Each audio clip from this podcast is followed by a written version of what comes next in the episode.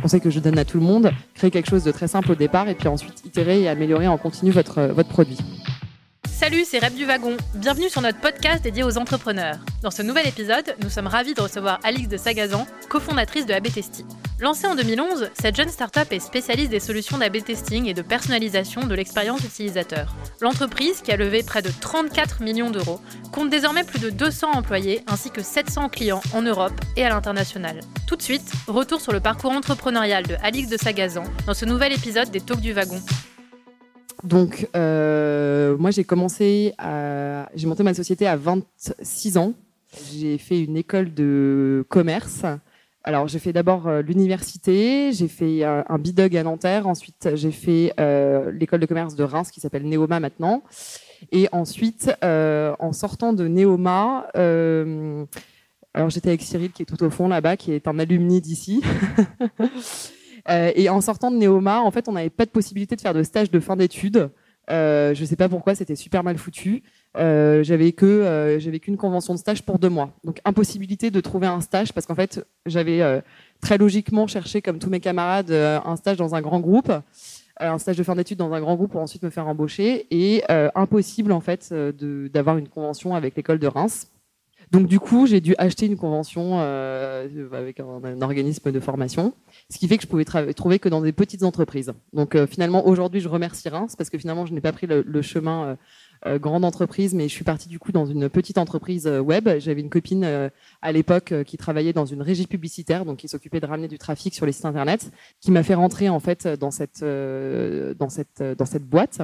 Euh, donc j'ai vraiment, je, suis arrivée donc sur le web. Euh, on était en, en 2007, donc euh, émerveillement total, hein, puisque c'est vrai que c'était vraiment un monde très nouveau pour moi. Je n'étais pas particulièrement techos ni rien du tout. par contre, j'ai vraiment découvert un, nouveau monde. Et puis bon, 2007, c'était quand même finalement il y, a, il y, pas mal de temps, je me rends compte. donc j'ai, je me suis, je me suis vraiment un peu formée au web. et puis au bout de deux ans Bon, j'en avais un petit peu marre. Euh, j'étais euh, j'étais responsable marketing d'une régie publicitaire. Euh, C'était un modèle au CPM qui se cassait un, un, petit peu la gueule. Et à ce moment-là, j'ai revu mon associé Rémi, qui n'était pas mon associé à l'époque, qui était un ami d'enfance avec qui j'avais été monitrice de colonies de vacances quand j'étais petite, qui me recontacte sur Viadeo, qui était encore un super super réseau à l'époque euh, en me disant bah tiens je travaille dans le web aussi j'ai rendez-vous avec des gens de ta boîte je vois que tu bosses dans le web euh, déjeunons ensemble. Donc on a déjeuné ensemble et puis là euh, on s'est dit tous les deux c'est quand même magique. Donc c'était en 2008, fin 2008 euh, on s'est dit c'est quand même magique le web il y a plein de choses à faire. Faut absolument monter une boîte. Mais on sait pas quoi donc il m'a dit écoute, rejoins-moi dans la boîte dans laquelle je suis qui marche bien, et puis si jamais euh, ça marche bien, on montera ensemble euh, une entreprise. Donc je me suis fait recruter avec lui euh, dans cette boîte-là. Alors pas forcément dans l'optique de monter tout de suite une entreprise, hein, parce que c'était pas très sympa pour cette boîte-là, mais dans l'optique plus de travailler ensemble. Et puis ça m'intéressait aussi d'aller dans cette entreprise donc qui était une agence d'acquisition de trafic. Euh, donc on a on a tous les deux travaillé ensemble dans cette dans cette entreprise et puis on s'est dit très vite euh, euh, c'est super intéressant d'acheter du trafic pour euh, pour euh, pour les sites internet. Par contre, une fois que les gens arrivent sur le site, on est super frustré parce qu'on n'a pas du tout la main sur la conversion, sur les parcours clients, sur l'analyse, sur comment est-ce qu'ils se convertissent. Et en fait, on achetait du trafic et parfois ça convertissait pas et on était extrêmement frustré de pas avoir la main sur sur le site. Donc on s'est dit ben ça y est, on a notre idée de boîte. Donc on a créé en fait une agence qui s'appelait Liwio, qui était spécialisée en web analytics et optimisation des conversions. Donc vraiment j'analyse les parcours clients, je regarde où est-ce qu'il y a des points bloquants, et ensuite j'essaie d'optimiser en continu euh, la conversion et de transformer ces fameux, enfin, ces fameux euh, euh, internautes en acheteurs. Donc on a créé notre entreprise fin 2009, donc qui s'appelle Liwio. On a commencé à faire des missions de, conseil, et puis très rapidement, on s'est aperçu qu'en fait, pour améliorer en continu le trafic, il fallait faire de l'A/B testing. Alors est-ce que vous savez tout ce que c'est que l'A/B testing? Cool. Ah non, il y en a qui savent pas. Alors en fait, l'A/B testing, c'est c'est très simple, c'est quelque chose qui est né un peu avec le web, parce que sur le web, on peut tout mesurer. C'est le fait de pouvoir tester plusieurs versions euh, d'une page, par exemple, euh, sur des, utilisateurs en temps réel. Donc, par exemple, je suis sur une page, je change une image euh, de mon site, je mets une autre image un peu plus accrocheuse, par exemple, et puis je, je mets 50% des gens qui voient une image, 50% des gens qui voient une autre image, et je regarde s'ils achètent plus avec une image ou une autre. Donc, c'est quand même un concept super simple, AB, je teste une page A versus une page B je regarde ce qui marche le mieux. Et en fait, le fait d'analyser son site et en continu de tester, euh, donc euh, de, de, de, tester des pages et de regarder euh, si ça marche mieux, ça permet d'optimiser en fait en continuant son site. Donc on s'est dit ok, la B-testing, ça a l'air d'être une méthode géniale. Tous nos clients commençaient un petit peu à en faire, mais ils voyaient ça comme un truc un peu technique, un peu compliqué, etc. Donc on a décidé en fait de créer un outil qui redonnait la main aux équipes marketing et projets. Donc un outil en fait d'AB testing hyper simple. AB testing en deux mots, vous rentrez dans l'outil. Alors vous pouvez aller directement ceux qui ont des ordi voir. En fait, vous rentrez euh, votre euh, vous rentrez votre site sur AB sur l'éditeur d'AB et là vous pouvez tout modifier comme si vous étiez sur un PowerPoint. Donc vous qui apprenez du code, euh, justement, c'est pour pas avoir besoin de faire du code. bon, même s'il y a quand même, il y a quand même une, partie hein, pour les développeurs, parce qu'il y a aussi des ajouts CSS, des ajouts JavaScript, etc.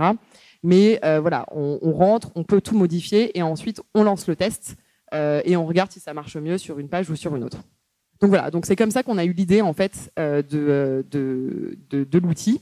Et en fait, ce qui est hyper intéressant, c'est qu'on a, on a vraiment changé de business model, puisqu'en fait, on avait d'abord notre agence, et puis comme on s'est dit, on va créer un outil, on a recruté un développeur, on a commencé à créer l'outil, mais heureusement, on avait des clients dans l'agence, donc on, pouvait quand même se payer. Euh, et puis on avait, euh, a, enfin, puis on a nos clients qui ont commencé en fait un peu à tester euh, notre outil ils se sont rendus compte euh, très vite que, euh, bah, enfin, alors au début on a vraiment fait un MVP. Vous savez tout ce que c'est qu'un MVP, un minimum viable product, donc vraiment quelque chose de super basique. Et en fait on l'a proposé à nos clients, donc les clients qu'on avait euh, dans l'agence. Et puis très vite nos clients ont commencé à nous dire ah mais c'est top, vous devriez rajouter ça, ça, ça. Donc en fait on a vraiment itéré et créé le produit avec nos clients. Ça c'est vraiment un, un conseil que je donne à tout le monde. Créer quelque chose de très simple au départ et puis ensuite itérer et améliorer en continu votre votre produit. Donc on a itéré, on a, proposé, voilà, on a proposé le produit euh, euh, à nos clients qui nous ont dit tout de suite c'est génial, c'est super, etc. Donc on s'est dit tiens, euh, là on propose le conseil et puis on leur propose un petit outil en plus. Est-ce qu'on ferait pas le contraire? Est-ce qu'on proposerait pas un outil avec un petit peu de conseil par-dessus l'outil? Donc c'est ce qu'on a fait. On a vraiment complètement changé de positionnement. donc on a vraiment développé l'outil en 2011 avec nos clients. 2012, on a sorti une version commerciale pure outil. On a eu notre premier client qui était Photobox en avril 2012, et puis après ça a déroulé. On a eu euh, Bouygues Telecom, on a eu euh, Smartbox, on a eu Etam. On a vraiment eu en 2012, on a, on a commencé à avoir des très gros clients. Moi, je les remercie toujours ces clients-là parce que je les appelle un peu mes business angels parce que euh, euh ils nous ont fait confiance alors qu'on était 3-4 et j'ai signé des très gros contrats alors qu'on était très très très peu. Euh, et puis on a continué comme ça. 2013, on a commencé à avoir d'autres clients, c'est discount, etc. Puis mi 2013, on s'est dit, on a donc on a aussi commencé à recruter. On a commencé donc on était deux, puis trois, puis quatre, puis cinq, puis six. Et puis euh, mi 2013, on était 6-7 et puis on s'est dit bah là, si on veut euh, si on veut aller plus vite, il va falloir qu'on aille lever des fonds. Donc alors on avait la chance d'avoir en fait eu l'agence qui avait financé l'édition, enfin le logiciel, ce qui fait qu'on n'avait pas fait de levée euh, de seed en fait. Donc en fait quand on a fait une levée, on était rentable. Euh, on était déjà 7, 8. Euh, non, on était même 12 au moment de la levée. Donc on a commencé en fait fin 2013 à euh, faire un tour de table pour aller chercher des fonds pour justement se développer plus vite. Donc à la fois développer plus vite le produit, mais aussi le développement commercial, bien évidemment. On a closé une levée en mai 2013 euh, de 1 million 1 auprès de Xange et Kim Aventure, ce qui nous a permis à la fois de recruter des développeurs, des commerciaux et de commencer un petit peu à développer l'international. Donc on a commencé aussi à appeler des clients dans d'autres pays parce qu'on se dit bah, si ça marche en France, autant se dépêcher et puis aller rapidement voir aussi ce qui se passe à l'international. Donc euh, ça, ça a été euh, du coup 2014-2015 et puis fin 2015, on a commencé à grossir. Hein. Fin 2014, on était euh, on était 25. Euh, on a continué à grossir en 2015, on était 55 euh, à peu près euh, fin 2015. Et puis là, on s'est dit bon bah si on veut continuer à, accélérer, il va falloir qu'on refasse une levée de fonds. du coup, on a réenclenché un tour de table fin 2015 qu'on a closé en février 2016, donc il y a quelques mois. Donc de 5 millions d'euros cette fois-ci auprès d'Omnes Capital qui est, qui est arrivé au capital, enfin qui est arrivé à notre capital. Et on a aussi ouvert des bureaux. Donc ça, je pourrais vous en parler aussi beaucoup après euh, de l'ouverture de bureaux. On a ouvert un bureau à Londres, on a ouvert un bureau à Cologne, on a ouvert un bureau à Madrid, on a ouvert un bureau à Sydney, et là, on vient d'ouvrir un bureau à New York. On a six bureaux aujourd'hui et on est une équipe de 80 personnes. Bravo. Voilà. voilà pour la, petite histoire. je, pense que beaucoup se posent euh, la question quel type de métier on a donc du coup euh, dans tes équipes Parce que apparemment, c'est une startup qui qui a, la chance d'évoluer très vite, apparemment. Alors, ouais, tout à fait. Alors, évoluer très vite, euh, ça, peut faire euh, rêver de l'extérieur. Il faut savoir que l'hypercroissance, c'est quand même quelque chose de très compliqué. Euh, on était, vous voyez, à cette époque-là, l'année dernière, on était 35, là, on est 80. c'est énorme hein, d'absorber autant de monde en si peu de temps il faut aussi créer sa culture d'entreprise. Il y a vraiment plein de choses, à, plein de choses à mettre en place et de faire ça tout, très vite. C'est pas toujours très facile. Donc voilà, ben, on apprend, on apprend plein de choses. C'est absolument passionnant. Alors, on a des équipes composées de euh, développeurs, bien évidemment, euh, une équipe produit, euh, une équipe de recherche et développement, donc de data scientists, qui sont vraiment dédiés à la, à, la, recherche. sur les algorithmes, le prédictif, etc. on a une équipe commerciale qui est divisé en une équipe euh, commerciale euh, de ce qu'on appelle les chasseurs, donc qui vont chercher du nouveau business, et puis des Customer Success Managers qui s'occupent des clients existants. Ensuite, on, a une équipe de consultants qui s'occupent de nos clients, tout simplement. Donc, leur apprendre la méthodologie de la B-testing, leur apprendre à utiliser l'outil, leur donner des idées, etc. On a une équipe, donc cette équipe est divisée en deux. Il y a des consultants techniques et des consultants métiers. Et puis on a une équipe euh, marketing, bien évidemment, qui s'occupe euh, de, de marketer tout ça, et puis une équipe support euh, avec administratif, etc. Alors, on a à peu près, on a à peu près 35% de notre effectif qui est donc dédié à la R&D. Donc avec dans la R&D, je mets les devs, le produit et, et les data scientists. On a une équipe très grosse aussi de consultants euh, je pense que c'est pareil, euh, à peu près 35% des équipes et le reste, 30-35, euh, et puis le reste, commercial, marketing, support. Je dirais qu'en fait, on a peut-être un peu plus de commerciaux parce que comme on est en plein développement, je pense qu'effectivement, il y a peut-être plus 30-40% de commerciaux. Comme on est en plein développement, dans mes pays aujourd'hui, j'ai beaucoup, du coup de commerciaux. Donc en fait, dans un, comment se découpe un pays, j'ai à peu près quatre personnes par pays, avec un country manager qui fait aussi du commercial, qui est là pour euh, faire euh, augmenter le chiffre d'affaires, un sales, donc un, vendeur, euh, un évidemment un consultant, puisque notre ADN c'est d'offrir un, produit, mais d'offrir aussi du consulting avec. Donc de toute façon, à la base, dès qu'on a un client, on a un consultant. Et j'aime bien aussi avoir quelqu'un au marketing parce qu'il faut beaucoup adapter le marketing à chaque pays. Euh, on sait, alors euh, aux US c'est encore autre chose, mais en Europe euh, on n'a pas de chance, on a plein de cultures, plein de choses différentes. Le marketing que vous allez faire au UK n'est pas le même que vous allez faire en Allemagne, n'est pas le même que vous allez faire dans les pays du Sud. Donc j'ai aussi quelqu'un au marketing. C'est vraiment 100% locaux. c'est vraiment hyper important. Par contre, ce qu'on a, c'est que dans chaque pays, alors c'est pas vrai pour tous, mais on a un Français. on, a, on, on, aime bien envoyer. En fait, on fait beaucoup de VIE, donc on fait des, des VIE avec des gens qui, euh, par exemple, on a eu quelqu'un pendant deux ans en alternance à Paris, qui est parti en VIE à Londres, parce qu'en fait c'est super important pour nous d'amener la culture dans l'entreprise et donc d'avoir quelqu'un qui a passé du temps dans l'entreprise avant. Et aussi ce qu'on fait pour euh, cette culture d'entreprise, c'est que on fait venir, enfin il y, a un, y a un onboarding de 15 jours, euh, même les gens à Sydney, enfin tout le monde le fait.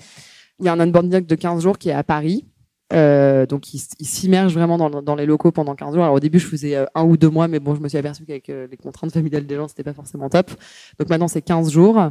Et, euh, et puis on fait aussi beaucoup de séminaires, on les fait beaucoup venir, on essaie de les faire venir une fois tous les deux mois. Et puis nous on y va aussi beaucoup.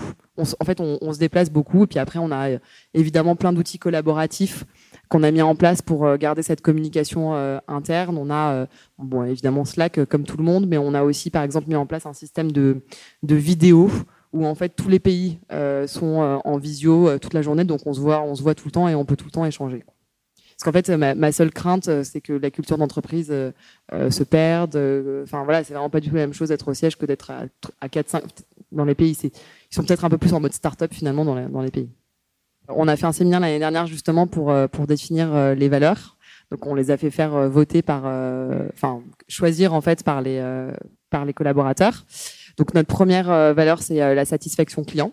donc en gros, on se plie et on fait en sorte que le client soit soit heureux.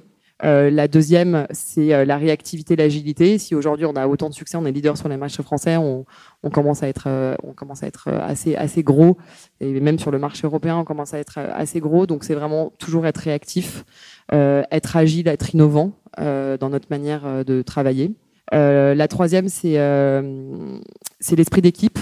Euh, on a une très très forte cohésion. Euh, on fait beaucoup beaucoup de team building, beaucoup de choses justement pour euh, pour renforcer la cohésion. Puis la cohésion se fait aussi très naturellement. Les gens sont très jeunes, donc la cohésion se fait très naturellement. Et puis l'enthousiasme, c'est la quatrième valeur. Et la cinquième, c'est la c'est la, la, bienveillance aussi. on fait aussi beaucoup en sorte de se remercier, de se féliciter, etc. pour pour le, travail le travail accompli.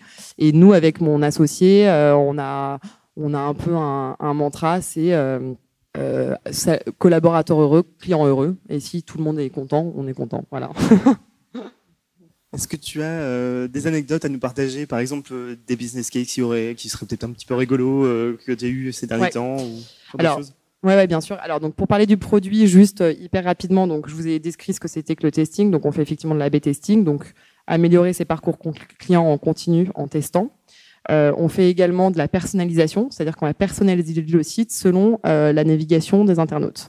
Donc on va le personnaliser selon est-ce qu'il est venu une fois, deux fois, est-ce qu'il a déjà acheté, euh, est-ce que il fait beau chez lui ou pas beau, est-ce qu'il est à Paris, est-ce qu'il est à Lyon, est-ce qu'il est sur tablette, etc. Donc ça c'est vraiment les deux grandes briques, enfin les, les, deux briques principales de la BTST. Et puis on a également ce qu'on appelle une librairie d'engagement où en fait on propose à, nos clients plein de petits éléments marketing qui vont permettre euh, d'engager l'utilisateur. Donc typiquement, l'exemple que je donne tout le temps, c'est euh, un internaute s'apprête à sortir du site, on va proposer par exemple une petite pop-up euh, de réduction, voilà, qu'ils peuvent mettre en place encore une fois de manière très simple sans avoir besoin de faire appel à à leurs équipes techniques.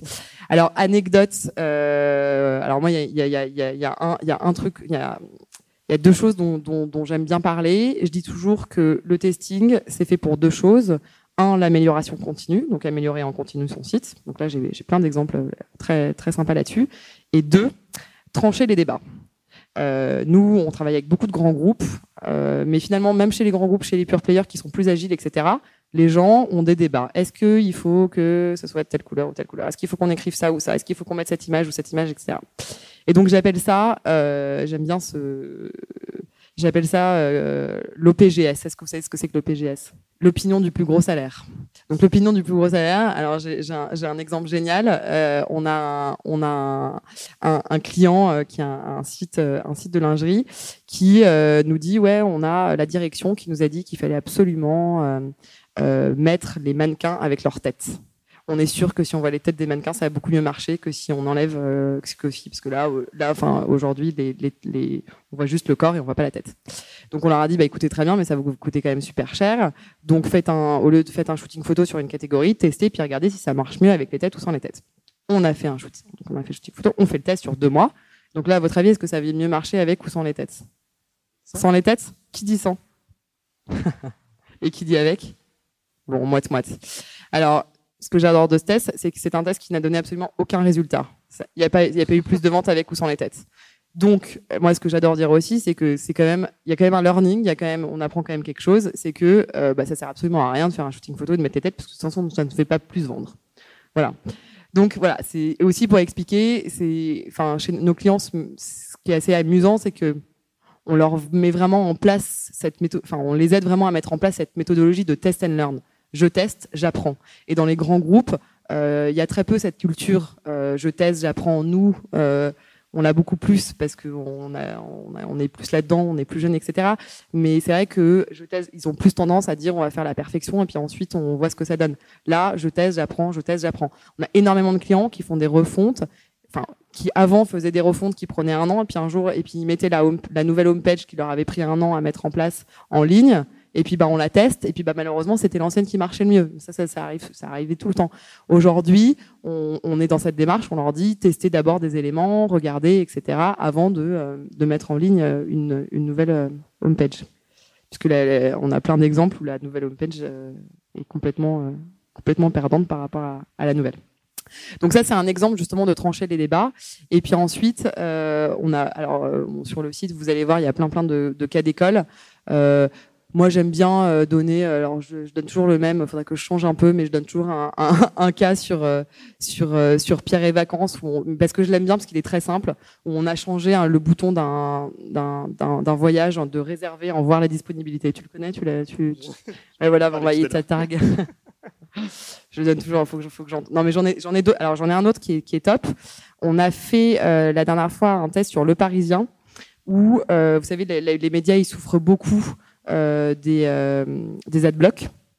Et donc, on a proposé sur le Parisien une pop-up avec marqué euh, les médias vivent de la publicité, désactiver adblock. Et on est passé de 19% de visiteurs adbloqués à 16%. Donc pour, pour un média, c'est vraiment super important et c'est vraiment vecteur de, de business. quoi.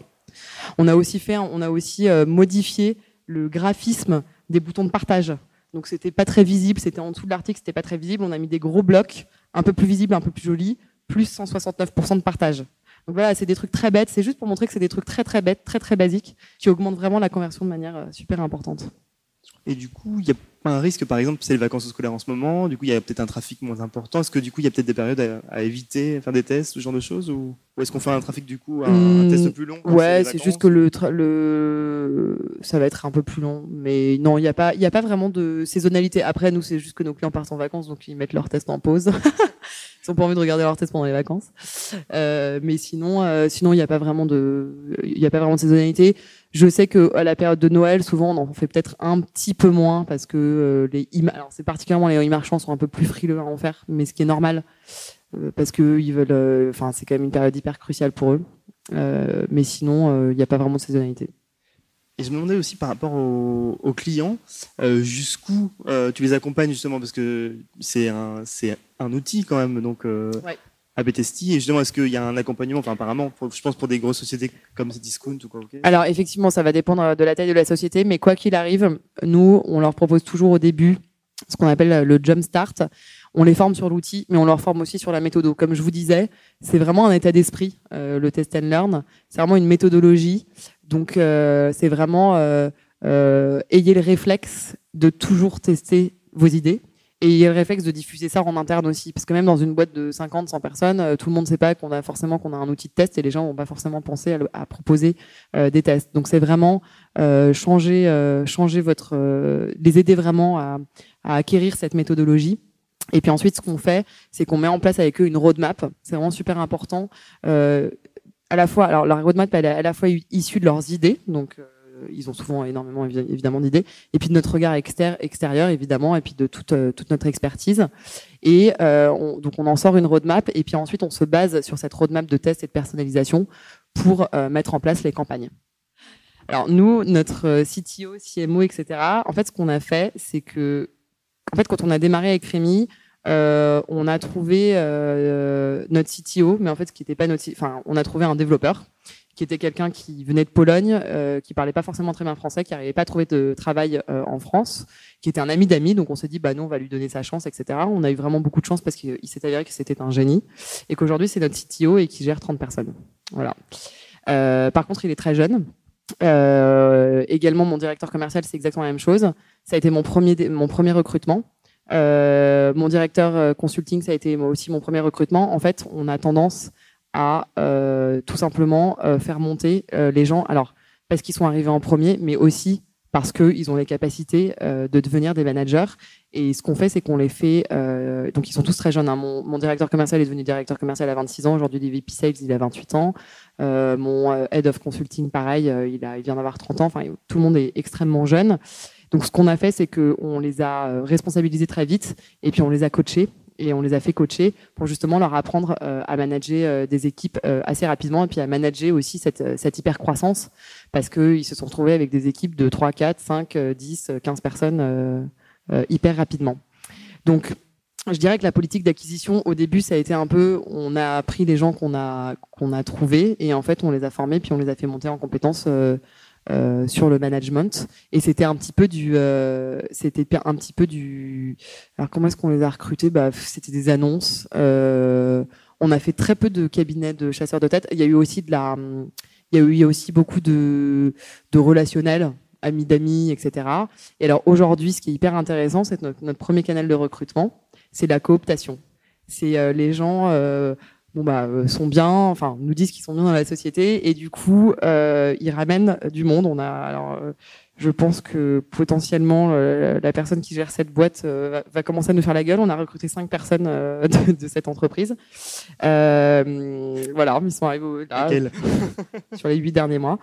Voilà, donc aujourd'hui on recrute beaucoup par, par, par, la cooptation, mais après on a les mêmes problématiques que tout le monde. On a beaucoup de mal à recruter des développeurs l'outil il est en deux parties. Donc il y a la partie dont je vous ai parlé, éditeur, qui permet de mettre en place son test. Ensuite, on lance. Et ensuite, on a une partie reporting. Et en fait, dans le reporting, vous avez votre nombre de visiteurs, votre nombre de donc euh, votre objectif. Donc par exemple, je dis n'importe quoi, ça peut être un clic sur un bouton, une vidéo vue euh, ou un objectif d'achat. Donc l'objectif achat. Et ensuite, on va donc compter le nombre de conversions par variation. Et si jamais on voit qu'il y a une variation qui est perdante, le client va tout de suite le voir et on va pouvoir arrêter justement la variation perdante pour pas qu'il perde de business. Et on va même plus loin. Aujourd'hui, on automatise tout ça. On a, un module d'auto-allocation qui fait que la variation perdante, on l'élimine automatiquement, que le client a rien à faire et qu'on dirige tout vers la variation gagnante. Ce que je vous expliquais par rapport au business model, c'est que nous, on avait l'agence, entre guillemets, ce qui fait qu'on avait des missions de conseil qui finançaient. Donc du coup, j'avais quand même de quoi payer euh, quelques personnes euh, au tout début. Mon associé et moi, on était au chômage, donc on n'avait pas besoin de se payer pendant deux ans. Euh, alors on avait aussi des locaux qu'on avait récupérés, qu'on on était en coloc avec une assoce, on payait ça 300 euh, balles par mois, donc euh, ça nous coûtait rien. Voilà, on a, enfin on, on, avait et puis on avait aussi on avait créé aussi un outil, un comparateur de prix qui nous rapportait un petit peu d'argent aussi à côté. Donc ce qui faisait qu'on voilà, je dis toujours mes business angels, c'était enfin c'était mon local, Pôle Emploi et puis mon comparateur de prix qui nous ont un peu bah, permis de, de, de de, faire un peu du système D1 pendant euh, pendant deux ans. Euh, et en fait, euh, on a recruté nos, premiers salariés alors que nous, on était encore avec. Alors par contre, nous, on avait des micro salaires. on était beaucoup moins bien payés que que nos salariés au début. Et puis, je pense qu'on leur a, on n'a pas du tout donné des parts. Alors notre CTO aussi, mais les parts, ça a été plus tard. Et je pense que c'était vraiment plus une aventure humaine, quoi. Euh, l'envie vraiment de on a, on a eu des profils de gens assez curieux qui, euh, qui, qui, qui ont vu que le truc prenait, euh, qui avaient envie de faire partie de l'aventure, et puis on s'entendait bien avec eux. On faisait plein de trucs le soir. Enfin, on était un peu une bande, de, un peu une bande de copains au début, quoi. Bah ouais. ouais. Alors, petite question. Euh, en termes euh, entreprendre en tant que femme, est-ce que ça a été un avantage ou au contraire c'était peut-être plus difficile? Enfin, est-ce que tu peux nous en dire plus? Je dis toujours, je réponds toujours à ça que je sais pas parce que je suis une femme, donc je me suis jamais vraiment posé la question. Euh, non, les deux trucs que je peux dire, c'est que un, être femme dans la tech, c'est plutôt un atout parce que euh, comme il y en a pas beaucoup, euh, on vous sollicite, donc ça c'est cool parce que ça fait de la visibilité pour la boîte, donc c'est parfait. Euh, et le deuxième truc, moi j'ai un petit garçon, j'étais enceinte pendant la levée de fonds. Euh, j'ai signé ma LOI à 8 mois et demi de grossesse, enfin ma, mon closing à 8 mois et demi de grossesse. Euh, bon, c'était un peu, un peu dur, mais en même temps, j'avais un associé qui gérait, donc j'ai pu pas quand même partir en congé mat, etc. Donc quand on est une femme, si on a un associé homme ou si on a une associée femme qui est pas enceinte en même temps, c'est bon quoi. Mais il faut avoir quelqu'un d'autre pour gérer. Ça aurait été quasiment impossible de gérer ça euh, toute seule quoi en termes de, j'ai cru comprendre que la startup s'orientait vers plus de personnalisation de contenu, de messages, et peut-être, euh, tu, en as déjà parlé, mais c'est vrai que euh, y a apparemment un développement qui est fait sur le, sur le one-to-one, enfin ce, genre de choses. Est-ce que tu peux nous en dire plus? Ouais, ouais, bah en fait, euh, c'est juste que, disons que c'est euh, ce qui est ce qui est assez intéressant, c'est qu'on a commencé par la B-testing et en fait, c'est nos clients qui nous ont amené vers la personnalisation parce qu'ils nous ont dit ah bah tiens, on s'aperçoit que ça marche mieux sur tel ou tel segment. Bah du coup, on va euh, plugger euh, nos clients sur tel ou tel segment. Donc c'est vraiment nos clients qui nous ont amené à la personnalisation. Et c'est vrai que bah, quand on pousse, alors le one-to-one, on n'y est pas du tout encore. Hein, c'est vraiment une vision long terme. C'est-à-dire que quand on pousse la réflexion, on se dit bah aujourd'hui, euh, on fait de la personnalisation un peu euh, à des groupes d'utilisateurs. Et évidemment, on se dirige avec tout l'avènement de, la data, des DMP, etc., vers plus de la, de, de, la communication one-to-one, un peu à la, un peu à la Amazon. Mais bon, ça, on est, on est, on est, on est, enfin voilà, on n'est pas, on n'y est pas encore. C'est vraiment la, la vision euh, long terme et ce sur quoi on travaille et ce sur quoi, euh, du coup, notre équipe euh, de data scientists travaille, travaille aujourd'hui. D'ailleurs, à ce sujet, parce que apparemment, j'ai cru comprendre que tu avais un profil plutôt marketing. Ouais. À ce sujet, justement, est-ce que, est-ce qu'il y a eu quelques difficultés ou est-ce que tu en rencontres encore parfois à diriger une équipe, enfin une, quand même une société qui est quand même très technique?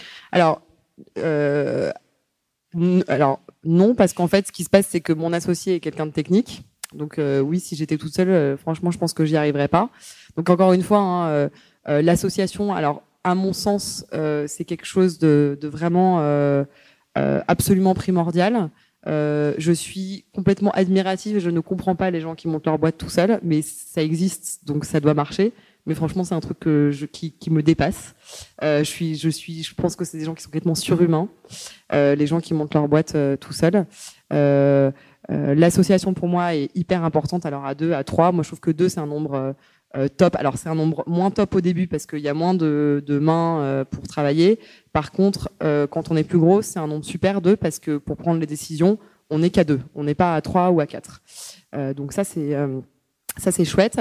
Et puis, surtout, ce qui est extrêmement important, c'est la complémentarité. Donc, par rapport à ta question, moi, je suis vraiment sur la partie complètement marketing commercial. Je me concentre là-dessus et mon associé se concentre complètement sur la partie technique et opérationnelle.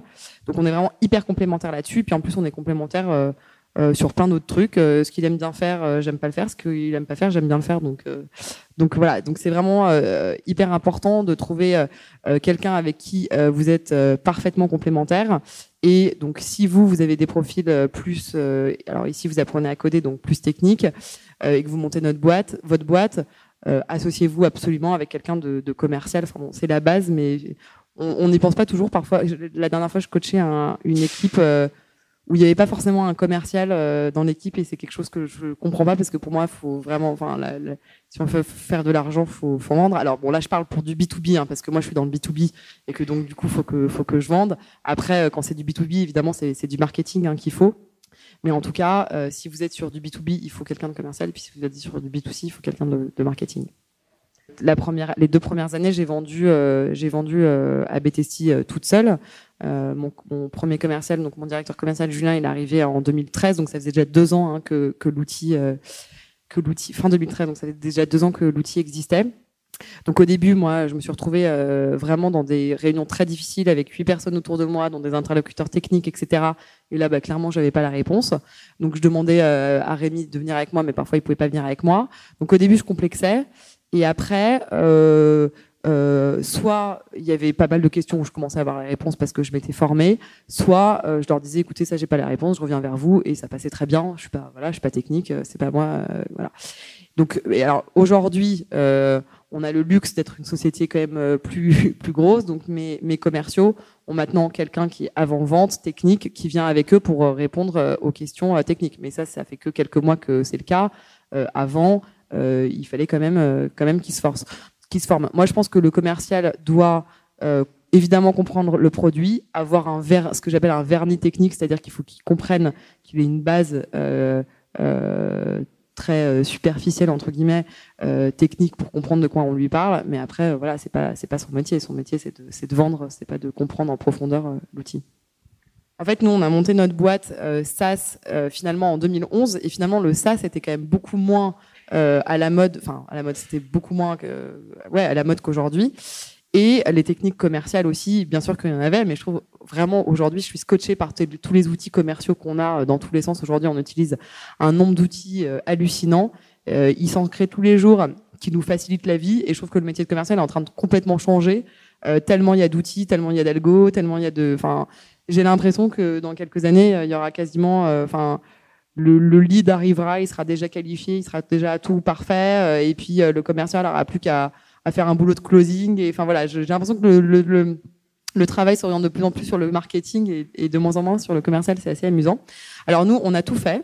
Euh, alors mon, mon, associé est assez assez assez euh, il aime bien tout industrialiser, donc euh, je commençais à me galérer à écrire aux gens euh, un à un sur Viadeo encore à l'époque. Il m'a créé une moulinette qui envoyait automatiquement des messages à tout le monde. Donc bah, c'est comme ça que j'ai chopé mes plus gros clients par Viadeo. Désolée parce qu'aujourd'hui je sais pas si ça serait aussi, aussi efficace. on a fait du mass mailing, on a fait du cold calling. Enfin on a absolument tout fait. Moi, ce que j'ai, ce que j'ai fait, et je pense qu'il a bien marché, c'est que j'ai très très vite investi, alors qu'on n'avait vraiment pas beaucoup de sous, euh, dans le marketing et les salons one-to-one. Euh, on a fait très tôt, euh, alors nous dans notre dans notre secteur, un salon qui est à Monaco, qui est qui s'adresse moi ma, cible, hein, mes clients, c'est les e-commerçants, les directeurs web marketing, etc. J'ai investi très tôt dans un dans un salon à Monaco qui me coûtait hyper hyper cher. Enfin, c'était carrément enfin bref, euh, on a dû faire énormément d'efforts à côté pour pouvoir payer ce salon. Par contre, derrière, ça nous a vraiment euh, rapporté euh, énormément. C'était des rendez-vous one-to-one organisés. Donc, on avait 40 rendez-vous organisés sur trois jours avec exactement notre cible, nos, nos, enfin, nos, prospects, etc. Et ça m'a rapporté énormément de, de clients. J'ai aussi très vite investi dans des, dans des, hum, dans des événements où j'avais mes, mes, clients B2B qui coûtaient assez cher, mais qui du coup nous ont rapporté vraiment vraiment de la légitimité. du, ça a été c'était un mélange entre je vais voir mes prospects, prospects puis je fais aussi du, du branding et qui nous a permis euh, très vite d'acquérir euh, des nouveaux clients. Donc moi je dis il faut un peu tout essayer, euh, faut test and learn quoi. nous c'est vraiment ce qu'on a fait quoi. On a vraiment on a vraiment tout fait. Alors aujourd'hui c'est hyper organisé. on a une équipe de lead generator, donc de SDR qui euh, qui s'occupe de euh, prendre les rendez-vous euh, pour pour les, les commerciaux, les custom success managers qui s'occupent de nos clients une fois que les clients sont sont sont entrés sont chez nous. Voilà, on a on a tout est organisé. Enfin, ça n'a plus rien à voir avec avec ce que c'était avant, mais en tout cas, en tout cas, je pense que, alors selon vos targets, hein, selon évidemment votre cible, est-ce que c'est du grand compte, du moyen compte, du petit compte, etc. Il y a des il y a des techniques différentes. Moi, j'ai commencé en croyant que ma target allait être les petits comptes, donc j'ai commencé à faire du marketing plutôt petits comptes. Et en fait, c'est les grands. On a fait, on a, ce qui nous a fait pas mal démarrer, ça a été un billet de blog d'un blogueur un peu influent qui a écrit un billet sur nous. C'est comme ça que j'ai récupéré pas mal de leads. Et, euh, et, en fait, je me suis aperçu que c'était des grands comptes. Et puis je me suis dit, ah en fait euh, un grand compte euh, euh, bah, ça peut me rapporter autant que 500 comptes 500 petits comptes donc en fait bah, je vais peut-être plutôt faire du grand compte et en fait c'est comme ça que je me suis qu'on s'est vraiment beaucoup plus focusé sur le grand compte et donc du coup qu'on a eu une stratégie marketing grand compte mais c'est pas du tout la même stratégie qu'une stratégie marketing de masse hein, ça n'a rien à voir vous avez, une, connaissance dingue maintenant sur tout ce qui est ergonomie des sites, etc. Donc un truc vraiment intéressant que vous vendez via les prestations euh, de conseil. Mais est-ce que vous avez un blog ou quelque chose comme ça Vous donnez un petit peu les, euh, grandes, tendances, les, les bonnes pratiques un peu pour l'ergonomie euh, Ou alors quelque chose à nous conseiller, nous qui demain allons faire des sites pour pouvoir faire des sites pas mal? Alors oui, alors on a un blog avec des quêtes d'école, etc. Enfin, vous pouvez voir, il y y, a, des conseils, etc. Après, on n'est pas une agence ergo, euh, il y a aussi, enfin, il y a plein d'agences qui font ça euh, très bien. Alors, euh, bah moi, le conseil que je donne, en fait, c'est assez marrant parce qu'on nous, on, on, nous demande souvent ça et on dit souvent euh, le truc c'est que bien sûr qu'il y a des espèces de vérités, euh, oui il faut mettre le logo à gauche euh, et qu'il y a des espèces de grandes règles d'ergonomie mais bon qui sont pas très difficiles à trouver sur le web. Par contre, nous on a des tests qui marchent chez des clients et qui qui marchent pas chez d'autres. Enfin il y a des choses qui marchent l'un pas chez l'autre. En fait vous n'avez pas vraiment de vérité. Alors moi j'avais une question un petit peu technique en fait. Maintenant on voit sur beaucoup de sites euh, leur page HTML euh, fait appel à 50 fichiers JavaScript. Et normalement JavaScript. Alors, je vous rappelle que je suis pas technique, que j'ai un vernis, mais que je peux pas répondre à tout. Hein. bon bah je sais pas alors si vous pourrez me répondre, mais euh, enfin comment votre éditeur peut adapter une page qui peut être vraiment très très lourde en JavaScript, en HTML, en CSS, et est-ce que tout est adaptable par votre éditeur? Alors, on, a un, on a nous donc l'éditeur, enfin nous c'est une surcouche JavaScript, hein, donc c'est vraiment de l'appel de navigateur euh, à navigateur. Donc vous allez pouvoir modifier euh, le CSS, le JavaScript, etc. Et nous on va, uniquement héberger les modifications.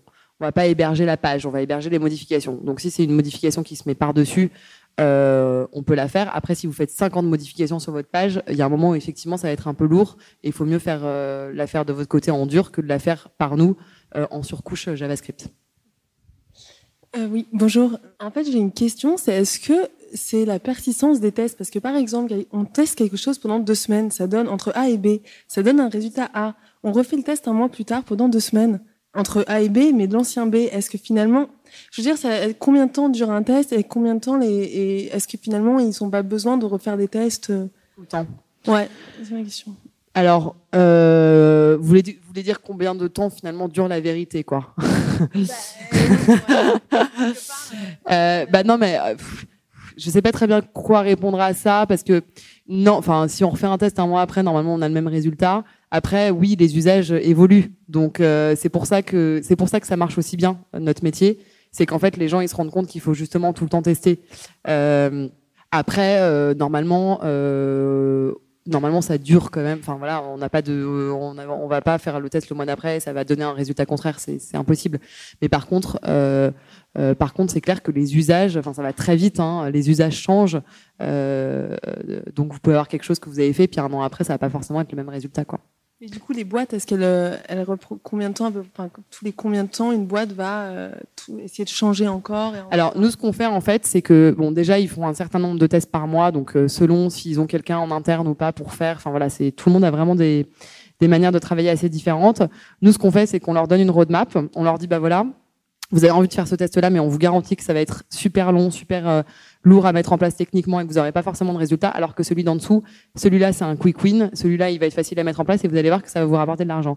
Et nous, notre, euh, notre, notre équipe, justement, est là pour analyser en continu. Donc, en fait, on va avoir un résultat de test qui va donner quelque chose et puis on va se dire, ah tiens, c'est intéressant, ce résultat. Je dis n'importe quoi. Imaginons qu'on fait un test sur une page produit, sur un wording, par exemple, de bouton, et puis on s'aperçoit que, euh, en fait, en analysant euh, le résultat, les gens n'achètent pas plus, mais par contre, en fait, sur une page du tunnel, euh, il y a beaucoup plus de conversions entre la page A et la page B. Ça veut dire qu'en fait, il faut plus analyser la page B. Donc en fait, on va en continu, euh, voilà, refaire un test par rapport au test d'avant. Vous voyez, on est vraiment tout le temps en train d'itérer justement sur sur sur ces tests. Donc ce qui fait qu'en fait, nos clients, ils ont tout le temps 5 ou 6 tests en cours, ils ont tout le temps 10, 15, 20 personnalisations en cours parce que on est en train d'adapter le site, alors de le personnaliser et puis de le tester aussi, quoi. Donc vous faites que du desktop ou vous faites aussi de l'application mobile, de l'A-B testing sur application par exemple? Alors euh, on a sorti cette année justement AB Testing for App, qui est du coup euh, notre euh, notre nouvelle version, enfin donc la même chose sur sur application. Donc la promesse est exactement la même, on redonne la main aux équipes marketing, donc vous pouvez modifier les éléments sur votre app de manière super simple. Et l'avantage c'est que vous n'avez pas besoin de resoumettre au store pour envoyer les modifications. C'est vraiment la promesse qui qui a beaucoup de succès et du coup qui marche très bien auprès de nos clients. Et puis la, le, le, la vision long terme, c'est vraiment de pouvoir réconcilier euh, euh, l'expérience utilisateur entre le web et le mobile, enfin et l'app, puisque sur le web, enfin web mobile, on, le fait déjà. Euh, pour compléter sur le, site web, justement, c'est un petit détail, mais vous avez des vidéos, les, les, quatre dernières vidéos qui présentent sous un format assez humoristique. Dans The Bonnet. Voilà. pourquoi? Est-ce que c'est stratégique? Est-ce que c'était juste un coup de un coup de tête, une idée en interne, et puis vous avez dit banco Parce que vous en avez pensé quoi? Euh, Je peux répondre après. non, mais parce que vous trouvez ça... Euh, non, bah dites... Non, je, trouve ça super sympa, mais euh, c'est tellement en décalage avec les grands comptes qu'on voit sur la colonne de gauche qu'on se dit pourquoi en fait. voilà. Ce que vous trouvez que c'est en décalage par rapport à la à l'image de marque? Voilà. D'accord. Mais c'est juste une, non, c'est hyper intéressant. subjective quoi. Ouais, c'est hyper intéressant. Euh, non, c'est qu'en fait, euh, on a, euh, en fait, on est une équipe, enfin une start-up, on est assez jeune, etc. Et on a envie d'avoir une communication euh, quand même, euh, malgré le fait qu'on s'adresse à des grands comptes. De plus en plus, les grands comptes. Moi, je commence à faire pas mal de conférences, justement chez mes clients, qui nous demandent un peu de quelle manière on travaille, etc. Les grands comptes commencent. Enfin, je ne sais pas si vous vous ressentez ça aussi, mais commencent à aussi beaucoup regarder comment travaillent les start-up. Et, euh, et du coup, euh, plus on avance et plus les grands comptes sont pas du tout choqués d'avoir ce genre de communication en fait qui est un petit peu décalé. Et puis euh, ça fait partie de notre ADN aussi. On est jeune, on est décalé, et c'est pas parce qu'on est jeune et décalé qu'on peut pas travailler avec des grands comptes. Aujourd'hui, tous les grands comptes travaillent avec des startups. Et, euh, et d'ailleurs, euh, on a pas mal de nos clients qui nous ont dit qu'ils avaient, euh, qu'ils avaient apprécié. et il faut le dire. Vous, enfin, non, mais vous m'en parlerez après. Mais, après, ça reste quand même très professionnel ce qu'on dit. On, fait des blagues, mais on reste quand même, quand même professionnel. Donc c'est du fun, mais du, professionnel. Ah bah, le contenu est clairement, en effet, complètement raccord avec avec le côté professionnel mais euh, le, côté un petit peu amateur euh, revendiqué sur les vidéos, euh, je trouve ça chouette, quoi. D'accord. De pouvoir l'assumer. Ouais. bah, après, peut-être qu'on l'assume aussi parce que, ouais, peut-être que comme on a des, enfin, comme on a beaucoup de clients, etc., peut-être qu'on l'assume aussi. si on en avait moins, on essaierait peut-être d'être plus sérieux. Peut-être que comme on est plus gros maintenant, on se dit bon bah, on peut peut-être se permettre d'être plus décalé. Je sais pas. Je en tout cas, en tout cas, c'est clair qu'on essaie d'avoir une communication un petit peu, euh, décalée par rapport au monde du logiciel qui est toujours un peu sérieux. Moi, j'avais une question justement sur l'acquisition, euh, l'acquisition client.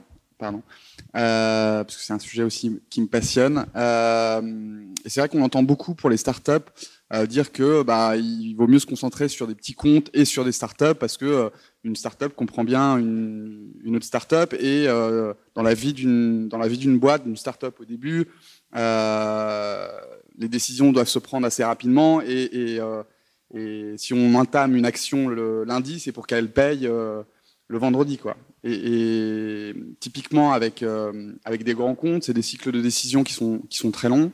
Euh, moi, j'ai ma boîte, ma start-up de, de reprise et de valorisation de matériel informatique euh, obsolète et j'ai quelques touches, quelques pistes avec des grands comptes, mais enfin c'est un peu la, la croix et la bannière quoi. C'est long et, et je me pose la question sur la pertinence de de ces actions euh, d'acquisition dans une phase très euh, de, de, de boîte très jeune quoi. Et quelle était ton expérience justement là-dessus? À quel moment vous avez commencé en fait à, à faire du grand compte euh, Est-ce que c'était au bout de trois mois, six mois? Ouais, tout de suite en fait. Tout de suite. On a vraiment commencé en se disant on communique et puis on voit ce qui prend. On était effectivement plus parti sur du petit compte au début et puis en fait on a beaucoup de grands comptes qui nous ont contactés. Donc en fait on a appris à faire du, à faire entre guillemets du grand compte. Donc euh, ils nous ont demandé des POC, des proof of concept évidemment. Donc on a commencé par faire des proof of concept et puis nous on a aussi professionnalisé notre approche euh, auprès euh, auprès des grands comptes.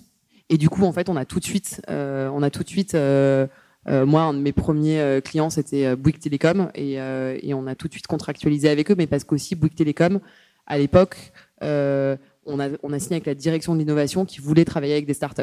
Et aujourd'hui, vous avez la chance, parce que c'était pas pareil en 2013, je trouve que là, en 2016, tous les grands groupes veulent travailler avec des startups. Enfin, c'est vraiment. euh, alors après, euh, ça- on- ça- Il y, a- il y a la volonté et il après y a la volonté, et après, effectivement, il y a, réalité il de y a la- il y a l'action, la ouais. pratique, quoi. Ça, c'est vrai que euh, c'est vrai que c'est un, petit peu plus long. Alors, nous, effectivement, le, le grand compte est venu un petit peu naturellement, et le, disons que quand vous arrivez, en fait, il faut essayer d'en travailler deux, trois, et une fois que vous les avez, les autres, en fait, ils suivent, quoi. Ils voient que vous avez quelques belles références. C'est vraiment attraper les deux, trois premières références, c'est vraiment ce qui est le plus difficile, quoi. Très bien. Merci à tous. C'est fini pour aujourd'hui. Merci d'avoir écouté ce podcast. Si cet épisode vous a plu, pensez à vous abonner sur iTunes ou Spotify. Et si ce n'est pas déjà fait, je vous invite à laisser un avis et à le partager sur vos réseaux préférés. À la semaine prochaine pour un nouvel épisode. Salut à tous!